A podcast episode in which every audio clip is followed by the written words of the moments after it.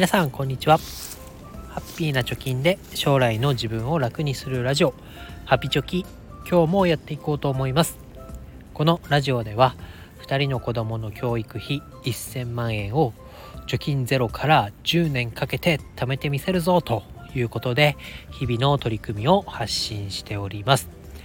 現在地としましては残り9年と0ヶ月で616万円を貯めるということになっております。今日のテーマは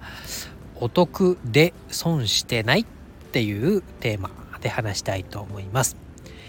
なんかこう矛盾してるようなタイトルになってると思います。ただですね、お得なこと、お得情報とかお得な買い物とかをする上で、なんか最近損してるなと思うことが3つあります。その3つというのは、1つが時間、2つ目が意識、3つ目がお金です。で、1個ずつどういうふうな考えかっていうのを話していきたいと思います。そもそもね、お得で損するってよくわかんないと思うんですけど、まず1つ目の損してるなと思うのが時間です。で、お得なね情報をこう探す、時間っていうのは結構かかってるなというふうに思います。具体的に言うと、あそこの薬局だったら例えば楽天ペイで払うと 10% オフになるなとか、あそこの飲食店だったらメルペイで払うと100ポイント戻ってくるなとか、なんかそういう意識がだんだんとこう生まれてきてます。そうなると、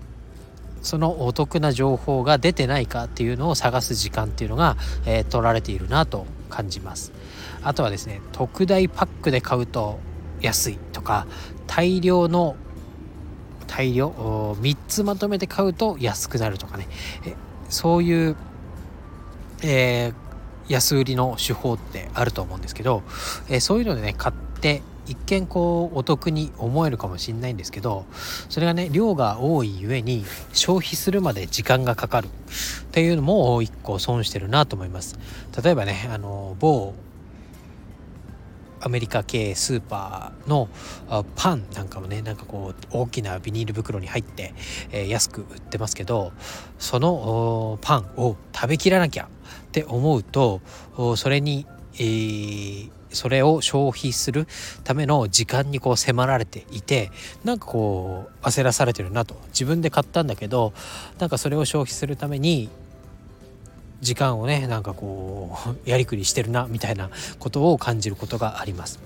で、2つ目の損しているなと思うものは意識です。で、その意識っていうのも、お得にね買い物ができるっていうことを知らないだけで、本当はお得に買い物できたんじゃないかっていうふうに、なんかとらわれちゃってるなっていう自分がいます。最近だとね、スーパーで買い物をした時に、人がいるレジに並んでお会計しようと思ったら、そのレジの店員さんからクーポンお持ちですかって聞かれました。で、そう聞かれると、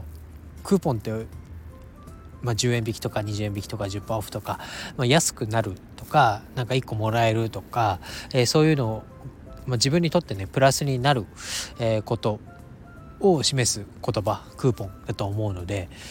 持ってますかと聞かれて持ってない自分が、なんか損したような感覚に陥ってしまうこういう意識が働くなと思います。あとはさっきの大量のパンじゃないですけど、この前買ったあれ食べなきゃ腐らすよなっていう風に、その買ったものに対して縛られるっていう意識が持っていかれるっていうのも、なんか損しているなと感じます。最後にお金です。で、その物の買い方、売り方でね、特大パックで買うと安いよとか、1個だったらいくらだけど3個まとめるといくらだよっていう売り方あるよってさっきも言いましたけど、結果大量に買う、1個欲しかったけど3個買えば安いからって言って3個買うことによって、結局お財布から出ていっているお金増えてないっていうふうに、なんか思うんですよね。で、まあ、この3つね、時間、意識、お金っていうのを損してるなと思うんですけど、どうしてもこう、私なんか貧乏根性がね働いて、お得だと言われればお得な買い方を突き詰めたくなりますし、3つ買ったら安いよって言ったら3つ買いたくなっちゃいます。まあ、これは完全にこう商業主義に踊らされてるなっていう感じがしますけど、なんかね、お得なことを求めすぎて、実際に自分の行動に制限がかかったり、意識的ななんか損した気分になったりとかが生まれてきているなというふうに思います。まあ実際にね、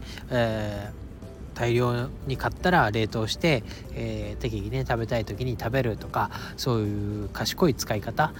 〇〇ペイ、楽天ペイとかペイペイとかメルペイとか、いろいろクーポンだったり、ポイント還元っていうところでお得な使い方もね、うまく付き合っていけばいいんでしょうけど、それが偏りすぎてしまうと、いや、あそこで買うよりこっちの方が安く使えるから、じゃあ5分ね、時間はかかるけどちょっと遠くのスーパー行ってみようとか、なんかこういう方法で買ったら安くなるから、一手間加えてね、なんか銀行から入金をして〇〇ペイで払うとかね、なんかこう偏りすぎちゃうと損してる気分にもなるので、うまいことを付き合うとか、まあとらわれすぎないっていう付き合い方がいいんじゃないかなと思いました。まあ、最近特にね、いろんな決済手段とか買い方とかが増えてきて、まあ、知らないことで損してることっていうのが結構自分の周りでも起きてきてるなと思います。ただ知らないから損するって言って全てを知ろうというと、貴重なね時間が奪われますし、頭のリソースもねそっちに持ってかれるっていうこともありますから、その今日のテーマであるお得で損してないっていう、このお得に縛られすぎても良くないなということをふと思いましたので、今日はお話をさせていただきました。以上になります。バイバイ。